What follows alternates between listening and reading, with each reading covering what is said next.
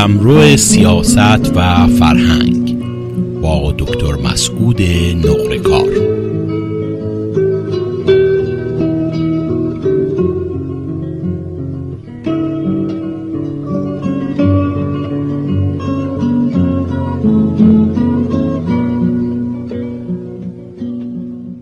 با سلام و درود خدمت بینندگان و شنوندگان عزیز رادیو پویا.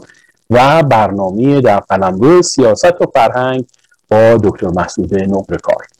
این روزها می‌دونیم که تبل جنگ و افریت جنگ در اوکراین به صدا در اومده در منطقه اوکراین در اروپا واقع هست ولی حوادثی که اونجا اتفاق میفته توجه همه دنیا رو به خود جلب کرده به خاطر شکلی که این حمله اتفاق افتاده و پیامدهایی که داره. این مبحث رو بهانه کردیم تا از نظرات مسعود نقرکار آگاه بشیم و ایشون تحلیلشون رو در مورد این مسائل بگن. آقای دکتر نقرکار خیلی ممنون و متشکر از اینکه وقتتون رو به ما دادین و دعوت ما رو قبول کردین. درود میفرستم به شما و همینطور شنوندگان عزیز رادیو پویا و بینندگان این برنامه. ممنونم از دعوتتون. ببینید در رابطه با آنچه که در اوکراین اتفاق افتاده خب مطلع هستید خود شما در مرکز اخبار قرار دارید که چه انواع مختلف تحلیل ها رو ما شنیدیم دیدیم و خواندیم ظرف این چهار پنج روز اخیر. و خب تحلیل هم که در رابطه با این جنگ هست خب هر کسی از زن خودش به حال و نگاه خودش این جنگ رو یک ارزیابی براش داره. به واقع البته در میان اپوزیسیون ایرانی حالا فرصت شد من اشاره خواهم کرد که بیشتر به یک جنگ, جنگ ایدئولوژیک بدل شده این بر. ولی در هر حال خب یک عده اعتقاد دارن که این, این جنگ خلق و سایه نبوده فلبداهه نبوده و بستر و زمینه هایی داشته و خب به حال به این شکل بروز کرده. عده دیگه اعتقاد دارن این گونه نیست و برمیگرده به جنگ افروزی و جنگ طلبی پوتین و روسیه و اوکراین در واقع در این رابطه نقشی نداره یا غرب ناتو و کشورهای دیگه. به حال تحلیل های متفاوتی رو ما شاهد هستیم. حتی در واقع در میان هموطنان روسوفیل خود ما تصویری داده میشه که پوتین به عنوان رهبر سوسیالیزم انگار هست و در عین حال کاری رو که کرده کار دقیقا درستی بوده و جلوگیری از جنگ بوده. من در واقع این تحلیل ها رو بسیار در زمینه های مثبت دیدم و فکر می‌کنم به واقعیت نزدیک از نگاه من. اما خود من ارزیابیم در مورد این جنگ و نگاه من به این جنگ به عنوان یک سوسیال دموکرات این هستش که در واقع یک جنگ تجاوزگرانه از سوی پوتین و هم پالگی های او و ارتش روسیه اتفاق افتاده. یعنی همون تجاوز به اوکراین. و این محکوم هست. در واقع این حرکت رو باید محکوم کرد. درسته بدون زمینه نبوده فلبداه نبوده. مسائلی وجود داره که همگان می‌دونیم انقدر این روزا صحبتش شده که من نمی‌خوام تکرار کنم.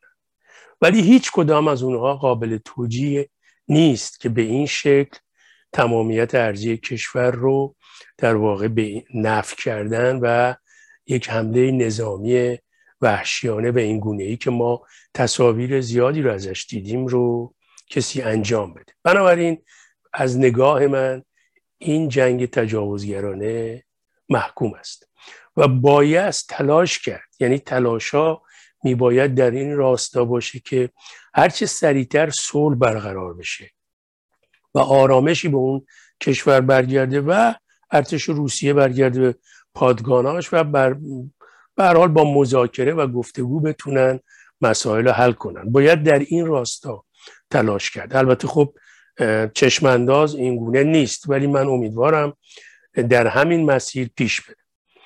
نکته که من می‌خوام بگم یه مقداری متفاوت با تحلیل های کتاب حال شده این هستش که ببینید این آخرین جنگ در جامعه بشری نخواهد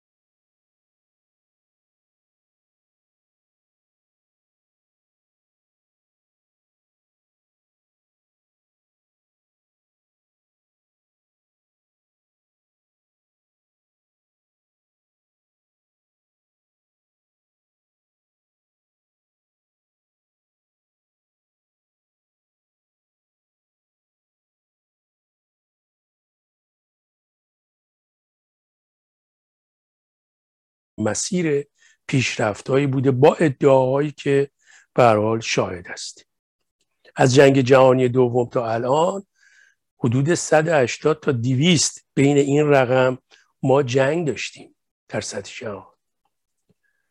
بنابراین یک سوال بزرگ جلوی بشر هست جلوی ما هست که چه باید کرد با این موزل و این مشکل بشری؟ خب برای بروز هر کدوم از این جنگ هم یک سری به هر هایی بوده. و خب دلایلی هم بوده نمی‌خوام بگم بهانه دلایلی هم وجود داشته. روی جنگ هم شاهد هستیم که چه نامگذاری هایی هم شده. جنگ های عادلانه میهنی غیر عادلانه تجاوزگرانه. و و و به جنگ طبقاتی. جنگی که ودیه آسمانی است همون خمینی می‌گفت جنگ برکت است. یا جنگ اصلا عامل محرکه حرکت تاریخ است و از این حرف. ما من البته باور ندارم به جنگ عادلانه. فکر می‌کنم اون میشه دفاع عادلانه. یعنی وقتی جنگ اتفاق میفته ما جنگ عادلانه نداریم. دفاع عادلانه داریم از نگاه من. بنابراین می‌خوام بگم بشر با یک همچین موزلی مواجه است. امروز مسئله اوکراین حل بشه با این وضعیت که جهان داره. رهبران سیاسی جهان دارن. حالا یه طرف پوتینه یه طرف شخصیت های مثل ترامپ میان یا به حال شخصیت های مشابهی. بنابراین احتمال بروز جنگ های دیگه بسیار وجود داره. و خب خطر اونجاست که این جنگ ها پیدا کنه به سوی جنگ هسته ای که من حالا فرصت بشه یه اشاره به جنگ ای و پیامداش می‌کنم. بنابراین می‌خوام بگم یک موزل اساسی هست این قضیه. و باید فکر کرد که چگونه میشه بشر رو به سمت به لبه اون پرتگاه نکشوند. که الان به نظر میاد در لبه پرتگاه هم تا حدودی هست. من خودم باورم این هست که البته گفته شده گفته میشه که جنگ اینو مارکس گفته که جنگ که ببخشید که ماهیت انسان در واقع مجرد نیست ماهیت انسان برمیگرده به مجموعه مناسبات اجتماعی. ولی من فکر می‌کنم اگر مارکس فروید رو می‌خوند یا آنچه که در اون چارچوب روانی مطرح میشه یک مقداری شاید به این شکل فقط مسائل اجتماعی رو علت قرار نمی‌داد. بشر واقعیتش این هست که حالا شاید در نگاه فرویدیزم یا مشابه نظریاتی در اون چارچوب که دارای یک غریزه تخریب و جنگ و تجاوز هست. درست مثل همون غریزه عشق مهر مهرورزی. که خب ما این رو می‌بینیم باستابش رو تو خشم و خشونت می‌بینیم. و این خشم و خشونت موقعی که در عرصه جامعه و در یک مناسبات خاصی بروز می‌کنه خب تبدیل میشه به این حالتی که الان ما در جنگ ها می‌بینیم. درو عوامل اجتماعی یعنی جنگ یک پدیده اجتماعی است. عوامل اجتماعی بسیار نقش دارن که ما می‌بینیم. در همین اوکراین ببینید چه عواملی نقش داشته.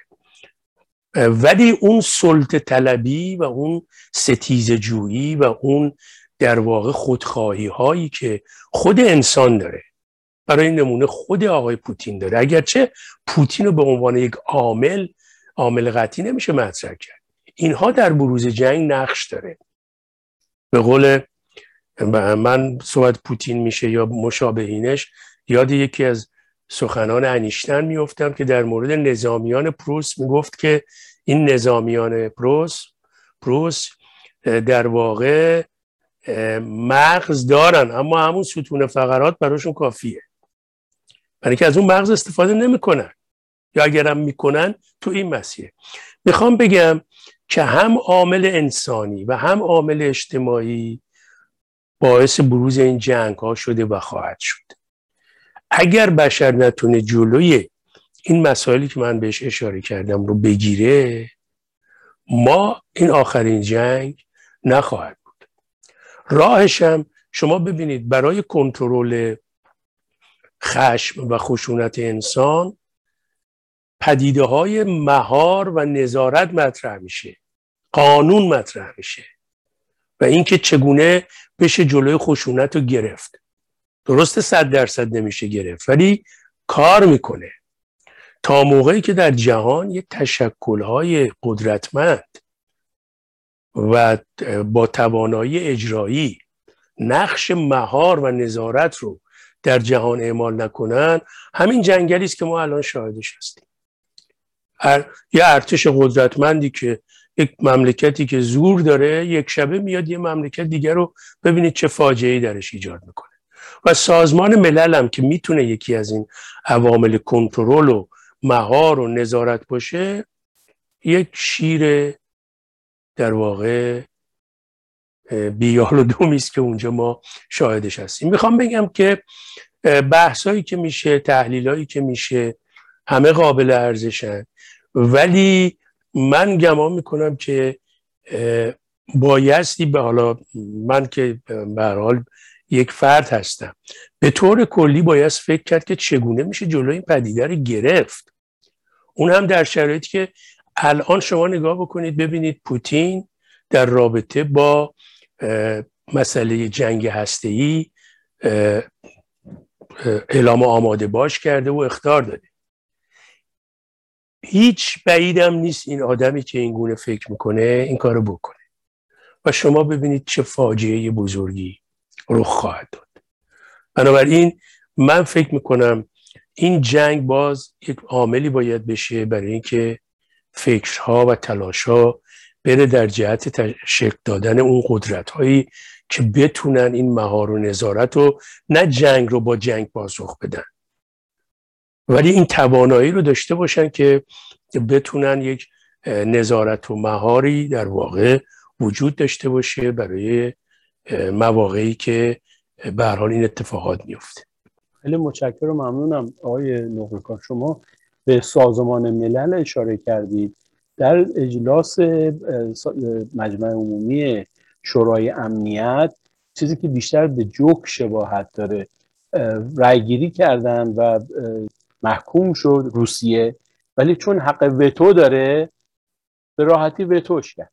یعنی دقیقا اون چیزی که شما اشاره کردید شیر یالو پوشاد یعنی به نظر من این تجربیات باید باعث بشه که یک تحولات عمیقی در نحوه اداره سازمان ملل در اصلا وجود سازمان ملل به وجود بیاد. یکی از مسائلی که بسیاری از تحلیلگران امروز نگرانش هستن و در موردش صحبت می‌کنن مسئله این در واقع جنگ سردی بوده که شروع شده و امروز خب به یک جنگ تمام ایار تبدیل شده و اینکه اگر که اوکراین بخواد در واقع به ناتو بپیونده یا نیتو به قول آمریکایی ها چه خطری روسیه رو تهدید خواهد کرد؟ و همچنان برعکس اون اگر که بخواد به پیمان ورشو بپیونده چه خطری اروپا رو تهدید خواهد کرد؟ ببینید خب بحثا الان راجع به این مسئله بسیاره. اصلا مسئله نقش ناتو نقش امریکا و این بحثی رو که روس ها می‌کنن که امنیتشون در خطره و به ویژه حالا در مورد اوکراین اون مسئله دو ایالتی هم که اکثرا روس هستن و درگیری هایی که اونجا هستم مطرح میشه. می‌دونید اصلا اوکراین و بلاروس و خود روسیه واقعا به لحاظ فرهنگی و نژادی و حتی زبانی خیلی به هم نزدیکن تا حدود زیادی. و خب حالا این در دوره تزاری که اینگونه نبود بعدها لنین که بر سر کار اومد مسئله خودمختاری و نمی‌دونم بحث ملیت ها و تعیین سرنوشت ملیت ها اینا مطرح شد که تو جریانش هستید منتها می‌خوام بگم این بحثی که الان امروز میشه بحثی است که سالهاست وجود داره. یعنی از موقعی که بحث شده بود راجع به دیوار برلین فرو ریخت و بحثایی که می‌کردن قرار بر این بود که در رابطه با آنچه که در اروپا هست روی این گونه اتفاقات سازمان ملل نظارت داشته باشه و بتونه کنترل بکنه. و ناتو در یک موقعیت خاصی قرار داشته باشه یا به حال روسیه این احساس نکنه که امنیتش در خطر است و این بحث ها اون موقع شد. حتی یادم هست روسیه هم پیشنهاد داده بود که به پیمان نیتو دوره کلینتون بود. حاضر بپیونده. یعنی می‌خوام بگم یه تاریخچه ای داره. بحث های زیادی شده فراز و نشیبایی داشته درگیری شده. منتها من فکر می‌کنم که الان فلواقع طرح این بحثا می‌تونه مطرح باشه. ولی باید تلاش کرد که مسئله حل این موزلی است که الان وجود داره. یعنی بحثای تحریک آمیز از دو طرف. بحثایی که در مورد مشاجره بوده در دو طرف. اینها اگر امروز هم باز مطرحشه دوباره دامن می‌زنه به مسئله. تشدید می‌کنه. بنابراین الان بایستی رفت روی اینکه تلاش کرد یعنی جامعه بین المللی که این دو طرف مذاکره کنن با هم ارتش روسیه در واقع این به پادگان ها برگرده و خب این تجاوزی که شده در واقع محکوم بشه. بعد اون وقت بیان روی اینکه خب این نوع مسائل که الان مطرح میشه چگونه حل می‌کنن. ولی الان واقعا طرح این بحثا اصلا الان هم این بحثا نیست. شما نگاه بکنید الان آلمان که در قانون اساسیش این هستش که در زمان جنگ نمی باید به یک کشور دیگه کمک بکنه داره قانون اساسیشو در واقع تغییر میده و حدود 100 میلیارد یورو سلاح داره میفرسته و فرستاده به اوکراین. فنلاند و سوئد هم امروز گفتن این کارو می‌کنن. خب در واقع من در یه مصاحبه دیگه هم گفتم این که این گونه مردم اوکراین رو تنها گذاشتن جلوی یک ارتش قدرتمند اون گونه ای خب غیر غیر انسانی است. و میبایستی واقعا این مردم رو ازشون حمایت کرد در این شرایط. ولی خب از طرفی باز نگرانی های وجود داره که چقدر این حرکت ها می‌تونه دامنه این جنگ رو گسترش بده و یا ادامه این جنگ و تداوم این جنگ رو بیشتر کنه. به در یه شرایط به گمان من پیچیده ای قرار گرفتیم. ولی اون چیزی که عاجله مسئله مذاکره و صلح هست. بحثایی هم که راجب پیامدهای این جنگ هست که حالا اگر فرصت شد من بهش اشاره می‌کنم. سپاسگزارم آقای نقرکار. یکی از سوالاتی که مطرح هست و یکی از بحث هایی که مطرح هست تاثیر این جنگ در واقع ایران و جمهوری اسلامی. برخی معتقدن که این باعث میشه که جمهوری اسلامی که الان در وضعیت متزلزل بسیار بدی قرار گرفته از این براش یک فرصت هست که دوباره تداوم پیدا بکنه. ایده دیگر هم معتقدن که زنگ خطر هست برای جمهوری اسلامی. نظر شما چی هست ببینید این جنگ خب پیامدهای زیادی داره به نظر من. خب تو تحلیل های عزیزانی هم که تحلیلگرن دیده میشه. البته تحلیلگرهای ایرانی خب معمولا با احتمال با مسائل برخورد نمی‌کنن. همه حکم صادر می‌کنن میگن حتما اینطوری میشه. ولی به نظر من باید با احتمال توی همچین شرایط پیچیده با این مسائل برخورد کرد. خب یه دی نظرشون اینه که در واقع پوتین یا پوتین که تنها نیست مجموعه که مثل پوتین میاندیشن اونها مسئلهشون و نگرانیشون گسترش دموکراسی است در روسیه. نه مسئله ناتو و مسئله اوکراین و سرزمین اوکراین و یا اون دو ایالت. بنابراین به همین خاطره برای جلوگیری از گسترش دموکراسی که اوکراین در واقع می‌تونست یک نمونه باشه این باعث شده که این حمله را بکنه و تجاوز بکنه به خاک اوکراین. خب خود اونها اعتقاد دارن مسئله امنیت روسیه مطرحه اصلا چنین بحثایی نیست. و ناتو داره پیشرفت می‌کنه و امنیت روسیه رو به خطر میاندازه و این بحثایی که باهاش آشنایی. و یکی از پیامدها هم اتفاقا می‌گویند این خواهد بود که خب این کشورهایی که عضو ناتو نبودن الان دچار وحشت میشن و حتما به سرعت عضو ناتو خواهند شد. کشورهای عضو ناتو تقویت میشن به هم نزدیکتر میشن. بعد به امریکا نزدیک خواهند شد. جاپای امریکا در اروپا بیشتر خواهد شد. حتی یه دی میگن دموکراسی تقویت خواهد شد در سطح جهان حتی در ایران. این بحثایی است که مطرح شده. من خودم واقعیتش فکر نمی کنم در رابطه با ایران این اتفاق در رابطه با حکومت اسلامی یک نقش مهم و تعیین کننده ای داشته باشه. اپوزیسیون می‌تونه از این فرصت استفاده بکنه و بایدم بکنه. همین جنبش ضد جنگ علیه پوتین و در رابطه با حمایت از اوکراین در داخل ایران خودش نشون میده که در واقع درست حمایت از اوکراینه. ولی مخالفت با پوتین الان تعبیر میشه مخالفت با حکومت اسلامی.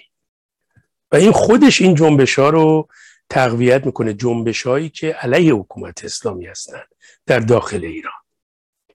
یک زاویه به نظر من این هست. یک بخشیش هم فلواقع طبیعی از نظر اقتصادی و اینا. تضعیف روسیه مشکلاتی که ممکنه تحریم ها و اینا براش ایجاد بکنه روی ایران تاثیر بذاره روی رابطه اقتصادیش با ایران. برای اینکه می‌دونید که ایران یک کلی الان رقمش یادم نیست گفته شده که صادرات به روسیه داشته و کلی از اون طریق یعنی سه درصد می‌گویند واردات روسیه رو ایران در واقع صادر می‌کرده. یعنی به روسیه. که خب این برای ایران یه پول گنده ای بوده. من الان رقمش یادم نیست که سالانه صد میلیارد یا یک همچین ارقامی رو. دقیقا نمی‌دونم. ممکنه خب این جنگ باعث تضعیف روسیه و این تحریم هایی که الان داره میشه تهدیدها خب روی اقتصاد ایران یه تاثیر منفی بیشتری بذاره. من اینا رو نمی‌دونم. واقعا اقتصاددانان باید نظر بدن قطعا هم تا به حال دادن.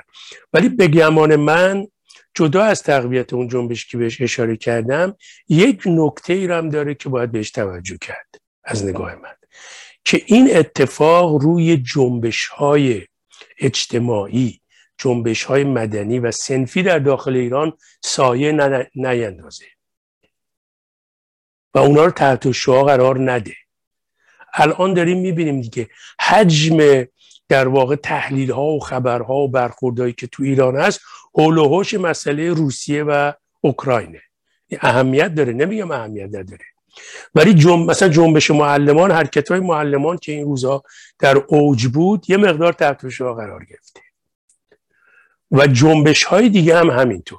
یعنی به گمان من به از این زاویه هم باید نگاه کرد که حرکت دموکراتیک و دموکراسی خواهی در ایران در واقع لطمه نبینه و تحت شعاع این حرکت قرار نگیره. البته برخی نظرشون اینه که خود حمله روسیه به اوکراین در واقع حرکت دموکراسی خواهی در ایران رو تقویت می‌کنه. اتا من در واقع الان نمی‌تونم یعنی هرچی فکر می‌کنم یک مقداری برام روشن نیست. چگونه می‌تونه این کارو بکنه؟ می‌تونه مثل همین جنبش جنگ رو تقویت کنه می‌تونه مخالفت با پوتین در واقع مخالفت با حکومت تلقی بشه و اون رو تقویت بکنه. ولی اینکه بتونه به حرکت دموکراسی خواهی در ایران کمک بکنه یک مقداری برای من ناروشن این یه سری پیامدهایی بود که الان به نظر من رسید. خیلی متشکرم و ممنون. یک بحثی هستش در فضای مجازی به خصوص ما زیاد می‌بینیم که بسیاری به این مسئله می‌پردازن. و اون این هستش که یکی از تاثیراتی که این جنگ می‌تونه بر روی ایران و اقتصاد ایران داشته باشه در مقابل تحریم هایی که به روسیه اعمال شده. خب روسیه هم متقابلا نفت و گاز رو در اروپا به صلاح قطع می‌کنه اون شاهدوله هایی که به اروپا میره. برخی بر این باورن که خب این یک در واقع فرصت هست برای جمهوری اسلامی برای بقاش که با گرفتن برخی از امتیازات این برجام رو به سریع به انجام برسونن و نفت و گاز اروپا رو بخشن ایران تأمین بکنه. نظر شما چی هست؟ ببینید من عرض کردم منم احتمال میدم این گونه ای بشه ولی واقعیتش اتفاقایی که داره میفته خیلی بعضی از این تحلیل ها رو من به عنوان یک اینکه یه حکمی باشه و قطعا اینطوری بشه رو باش برخورد نمی کنم نگاه نمی کنم واقعیتش ایران در واقع رابطه اقتصادیشو با روسیه داره و من فکر کنم شاید تو این میانه حالا سودهایی هم ببره همونطوری که اشاره کردید در زمینه های مختلف حالا نفت گاز یا یک سری صادرات دیگه. و حتی در رابطه با برجام ممکنه در یک موقعیتی قرار بگیره با تضعیف روسیه و مسائلی تو این رابطه خب اون چیزی که اون می‌خواد پیش بره. ولی به نظر من من لاقل این توانو ندارم. الان خیلی دقیق اینو پیش بینی بکنم. بیشتر فکر می‌کنم از نگاه من برمیگرده به این تأثیری که ممکنه روی جنبش های اجتماعی در ایران بذاره و همینطور طبیعی است روی مسائل اقتصادی و آنچه که در جامعه ما هست. به ویژه مسائل روانی که الان وجود داره در پیوند با حمایت روسیه از ایران. و اینم باید بهش توجه بکنیم. روسیه درست حامی ایرانه. ولی الان چین فلواقع یک موقعیت خاصتری داره در رابطه با ایران نسبت به روسیه. و هرچی این و روسیه تضعیف بشه توی زمینه هایی در پیونده با ایران خب من فکر کنم چین بازار رو در واقع بیشتر دست میندازه رو بازار بیشتر حضور چین هم تقویت خواهد شد از یک زاویه من فکر می‌کنم این گونه بشه. آقای دکتر نقرکار خیلی متشکر و ممنونم از اینکه وقتتون رو به ما دادین. به پایان گفتگو رسیدیم. اگر مطلبی ناگفته مانده میکروفون در اختیار شماست. خیلی متشکرم و سپاسگزارم از اینکه من دعوت کردید. با سپاس از شنوندگان عزیز و بینندگان عزیز که این برنامه رو بهش توجه کردن. امیدوارم باز هم شنونده و بیننده برنامه های ما باشید و به امید روزی که صلح پرنده زیبای صلح بر فراز همه جهان به حرکت روز و شب بر همگی خوش.